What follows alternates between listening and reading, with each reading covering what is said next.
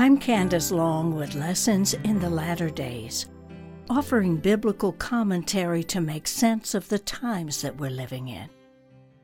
Today's episode is going to get us down in the trenches. It's called How to Survive Living Among Perversion. Now, a brief disclaimer here some of the language that I use today is a little R rated. One of the goals of Lessons in the Latter Days is to draw wisdom from the days of Noah so that we can survive the judgment that is coming.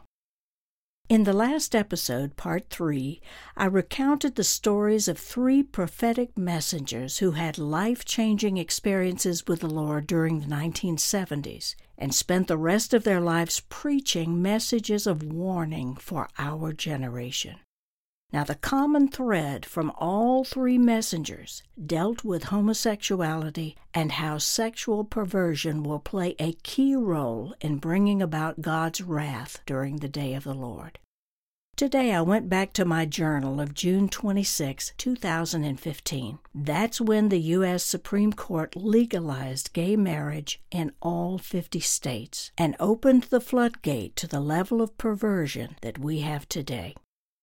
In 2015, I was serving as president of the nation's oldest organization for creative women, headquartered in Washington, D.C.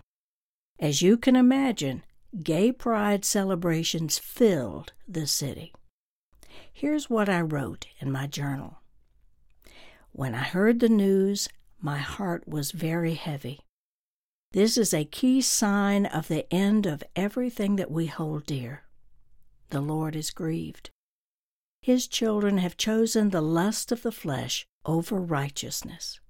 I really don't see life here in D.C. anymore, but a relocation to an area of the country that still holds to godly values. That day was a turning point in my own life. My tenure in D.C. would end in another year, so I began making plans to sell my home in metro Atlanta and relocate to the mountains. I believe that Noah must have felt something similar, watching family and friends embrace the perversions of his day, and eventually led him to separate himself from them totally. Now, in a few minutes, I'm going to share with you the trap that the enemy uses to lure our children and grandchildren into this perverse culture so you will understand what's happening and how to pull your families out of it. First, though, I want to review an important point.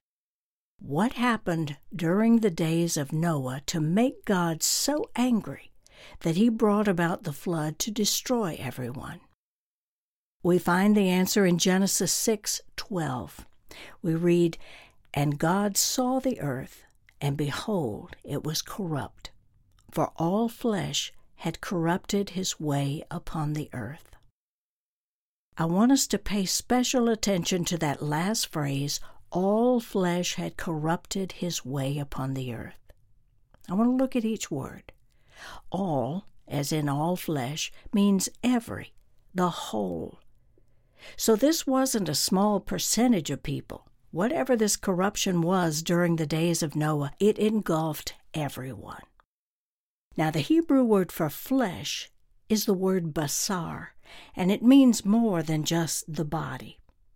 Strong's Concordance says it especially means the pudenda, which refers to the external genital organs, particularly the females. Next is the word corrupt. The Hebrew is shachath, which means to decay, ruin, or destroy. So, what was destroyed? Many Bible translations say all flesh corrupted their way, but the phrase should read all flesh corrupted his way, meaning God's way. Now, the final word to break out is the word way. The Hebrew word is derech, which means a course of life or the manner or custom of walking out life according to everything that God established for us. 613 instructions to be precise. This is God's way. So, what the enemy had in mind was to corrupt or ruin our understanding of how to walk out life in the way that God intended. So, what this one phrase is saying is that in Noah's day, The sexual practices of every person were corrupted or ruined to such an extent that God's way was not even depicted anymore. There was no earthly righteous model of behavior for the people to aspire to. Now, this level of sexual degradation and corruption contributed to bringing about the flood. Now, here's today's lesson in a nutshell. The trap the enemy uses to seduce people into perversion is called defilement. I learned about defilement the hard way through 40 years of experience in the arts and entertainment industry and working with countless creatives. And here's what you're going to learn. Why Satan targets creatives, why creatives are uniquely susceptible to being defiled, why the entertainment industry is so corrupt, how defilement operates, and how we can recognize when it's happening so we can stop the seduction before we are entrapped in it. Now, the Hebrew word for defilement means to be foul or contaminated in a moral sense, or to pollute oneself. The verb tense is in the middle voice, which indicates that this is something we do to ourselves. It is in our power not to be defiled. Now, as I've studied the nature of creatives over the years, because I am one, two findings have been especially insightful and form the basis for much of my writing about this topic. Finding number one is this creatives are more wired to spirit than others. You see, we were all wired by our Creator to be able to hear Him and receive revelation from Him. But when Adam and Eve fell, that ability to hear God was cut off, and mankind was prevented from hearing the full range of God's voice, even though we were given the ability to do so. In studying the creative temperament, I've concluded that creatives are genetically given a greater ability to hear divine revelation. That's because this ability comes from an area in the right side of the brain, which is why creatives in the arts have a much more difficult time fitting in with regular people. We are different. We hear things differently than others. We have an internal organ of perception, which is mentioned in Hebrews 5:14, that others don't even know about. God made us this way. It is a tremendous gift. Creatives are musicians, dancers, performers, designers, artists, entrepreneurs, visionaries, and right brain thinkers. We have an inner beacon that is extremely responsive to spiritual data, both good and evil, and that is why many gifted artists are easily tormented. It's also why there are so many gays in the arts and entertainment sectors. Creatives are targeted by the enemy for destruction because we have within our very makeup the ability to hear from our Father. Finding number two is that creatives have a very sensitive spirit. It is tender. And we are like spiritual barometers, if you will, that are called to live in an evil world. We have internal antennas that pick up the presence of spirits easily.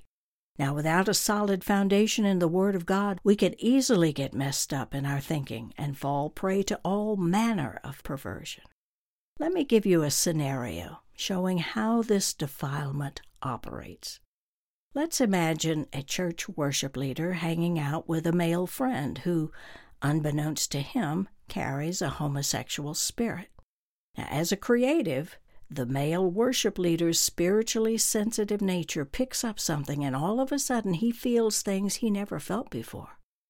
Out of nowhere, he becomes sexually aroused just talking with the guy and wonders in his private thoughts what certain experiences would feel like. Now, because he may have not been spending a lot of time with the Lord lately, maybe his faith is not built up. Maybe he's even feeling like a failure with women since he can't seem to connect with his girlfriend. So rather than look at his friend, discern the spirit operating in him, and say, even silently, I recognize you. You're a homosexual spirit. I cast you away from me in the name and the authority of Jesus Christ. Now, instead of doing that because he doesn't even know what's going on, he starts obsessing with questions like, why am I feeling this way? Oh God, there must be homosexual tendencies in me. Maybe that's why I'm not happy with my girlfriend. Now, this worship leader does not understand that part of the call of being a creative and one who walks with God is to be fully aware of unclean spirits around him, discern what spirits they are, and cast them away. That's why he was given such a spiritually sensitive spirit in the first place to clean house. However, this worship leader is young, and everyone looks up to him because of his giftedness. He is a prime target for being defiled. Besides, who in the world is he going to confess his thought life to? His pastor? Sadly, the more he obsesses with his own self doubts, the more that spirit has lured him into its web. He dreams about these new feelings all night, tossing and turning, wondering if it's true. Am I gay? Now, should he act on the impulse in a weak moment? A door to the homosexual stronghold is flung wide open. To return to normal becomes a much more difficult journey because now the cellular memory of the pathway to sexual pleasure has been corrupted. That's why the Apostle Paul says in 1 Corinthians 6 Every other sin that a man commits is outside his body, but he who commits adultery or fornication sins against his own body. You see, once a specific cellular memory pattern is imprinted, the body automatically elicits a physical response whenever it's triggered by a similar feeling. In other words, once he experiences sexual pleasure in a homosexual encounter, even molestation as a young boy, or spankings where the nerves in the buttocks stimulate the genital area, his thoughts and body will want to go there again, all because he was defiled. Now, since we live in such an evil day, we need to look at defilement from God's perspective wherever Jesus walked, the Son of total righteousness, unclean spirits manifested all around him. He felt them, he sensed them, he knew what their names were. And this ability to detect spirit is a God given ability to learn to walk as Jesus walked, to detect them, name them, cast them away.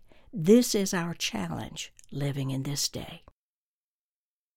Let me give you an example of how we can deal with sexual defilement successfully.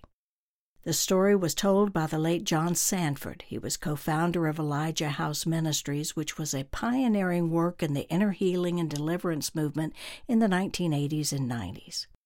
Typically, John and his wife Paula would counsel people together, but one day Paula was not able to join him.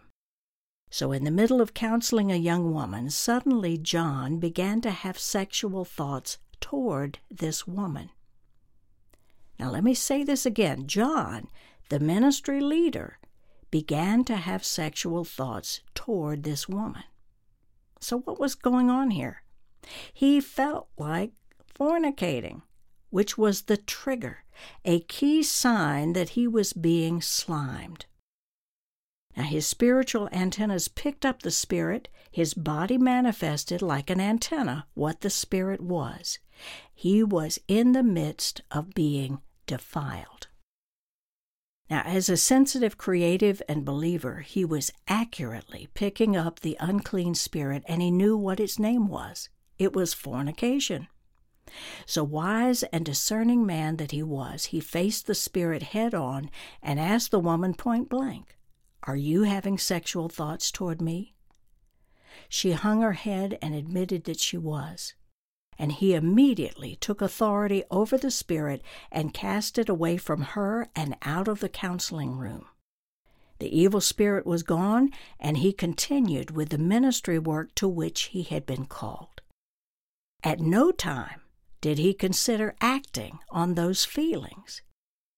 You see, as a mature believer, he understood that defiling spirits come in and out of our lives all the time and play all manner of head games, making you doubt yourself. Now, believers who walk with God fall for this demonic strategy time and time again. We fail to realize that wrong feelings belong to an unclean spirit, not to us. Now tell me, how many pastors and counselors have experienced similar circumstances and gone on to have affairs, leave their spouses, and split their churches, when most likely what was happening to them was that they were defiled. I believe this kind of demonic assault was what happened in 2012 to one of the highest ranking generals of our day, four star General David Petraeus who stepped down in disgrace from his position as director of the CIA after admitting a sexual affair with a writer named Paula Broadwell, who spent time with the general working on his biography. Here's what I believe happened a writer, who is a creative, very sensitive to spirit, begins a publisher's assignment to get to the heart of a powerful man and write his biography. I'm assuming that Paula Broadwell did not intentionally start out to lure the general away from his wife, force his resignation, and destroy his reputation and legacy. Nor do I believe that Miss Broadwell was a victim.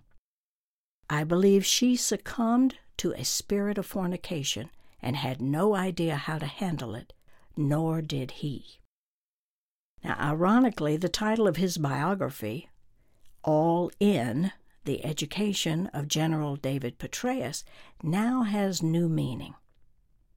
From Satan's perspective, the enemy certainly lured him all in and gave Petraeus the education of his life, namely, a battle he had no clue how to fight. Now, how could this happen? Ms. Broadwell had to have been a gifted writer for the publisher to have given her this assignment.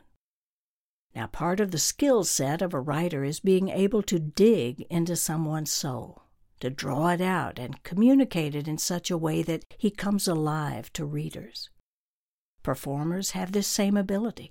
We are gifted to become someone else, live in someone else's skin, or music, or lyrics, and take that audience on an emotional journey.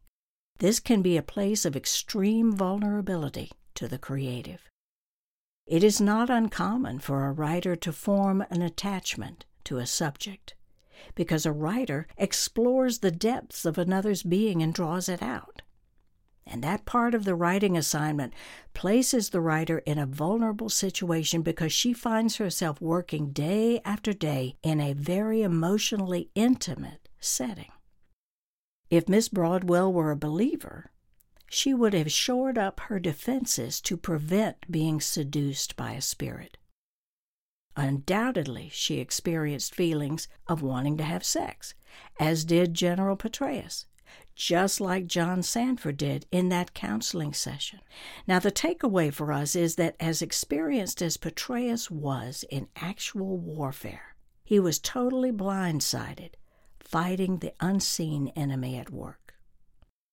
Now, in the last episode, part three, we heard the story of Howard Pittman, who died and was taken to the second heaven before the Lord returned him to earth to pass on to us what he saw as to how the principalities will operate in the latter days.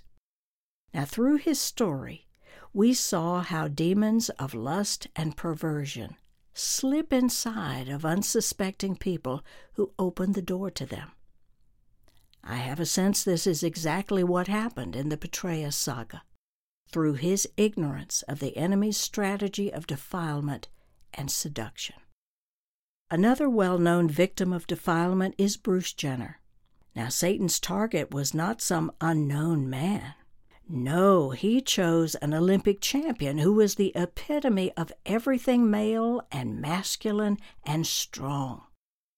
Now, the world is in upheaval over the whole transgender issue, but let me put this in the context of what we're talking about here. In Jenner's interview with Diane Sawyer in 2015, he admitted his conflicted feelings as a young boy about his gender and sexual orientation. Now, notice the key word his feelings were conflicted. An important principle is that feelings in and of themselves, are not sin. These feelings were passed on to him from unclean spirits of gender and sexual confusion that were roving around looking for someone to seduce. As a young child, Jenner was too ashamed to talk with his parents about those feelings, so he stuffed them inside and spent years fantasizing what it would feel like to wear his sister's clothes. He had no biblical perspective to help him make sense of this. Genesis teaches us God saw everything that he had made, and behold, it was very good. Now, the word good in Hebrew means beautiful, at ease, pleasant, precious, and ready. God made everything to be at ease with itself and ready to spring forth into what it was created to be. So, what happened with Bruce Jenner? His conflicted feelings were not sin, but you see, he was in Satan's crosshairs to make him the poster child for transgenderism. Now, the strategy was to so conflict him with feelings of unrest that he would finally act on those feelings and then become trapped. The Apostle Paul wrote in 1 Corinthians 14 that God is not the author of confusion, but of peace. Thus, the confusion that Jenner felt as a child was not of God. It couldn't be for it simply is not the Father's nature. God's heart was to take all of Bruce's conflicted feelings and put them at rest, in line with his intended purposes for his life. Bruce's sin was not the desire to be in his sister's clothes. Rather, it was in acting on those feelings. Now, early on, when Bruce said to himself, I know this is not what I'm supposed to do, but I'm going to do it anyway. God gave him that right to make his own decision, just as he gives us. Jenner chose to act on his feelings and then got hooked on that feeling and went on to live some 60 years hiding his secret sin and built a cellular memory of feeling good whenever he wore women's clothes. Over time, something inside his spirit began to die. This is the web that Satan tries to weave for us. He knows our weaknesses and throws us into a situation where the flesh is stirred up by strange feelings. Defilement is the trigger, and seduction and entrapment is the goal. When we keep giving in to a wrong behavior long enough and there is no desire to repent, then God gives us over to that sin which Paul writes about in Romans 1, and we become its slave. Our children need to know the Father intently watches over all of us who desire to be His. As parents, we need to live out these spiritual disciplines in front of them. It's important to share our personal times with the Lord and our own struggles. Let us pray not only for them, but over them, laying hands on them before they go out each day. And finally, keep watch for any sign of inner confusion or turmoil within them, and keep communication lines open. I hope this episode has been helpful to you. I've listed some resources in the description notes to this podcast if you want more information about this topic. You'll find it, as well as all the episodes in this series, on my podcast page at candicelong.com. I want to thank you for listening. I ask that the Lord will keep you from falling and to present you without blemish before the presence of His glory. I hope you join me again next time for lessons in the latter days. God bless.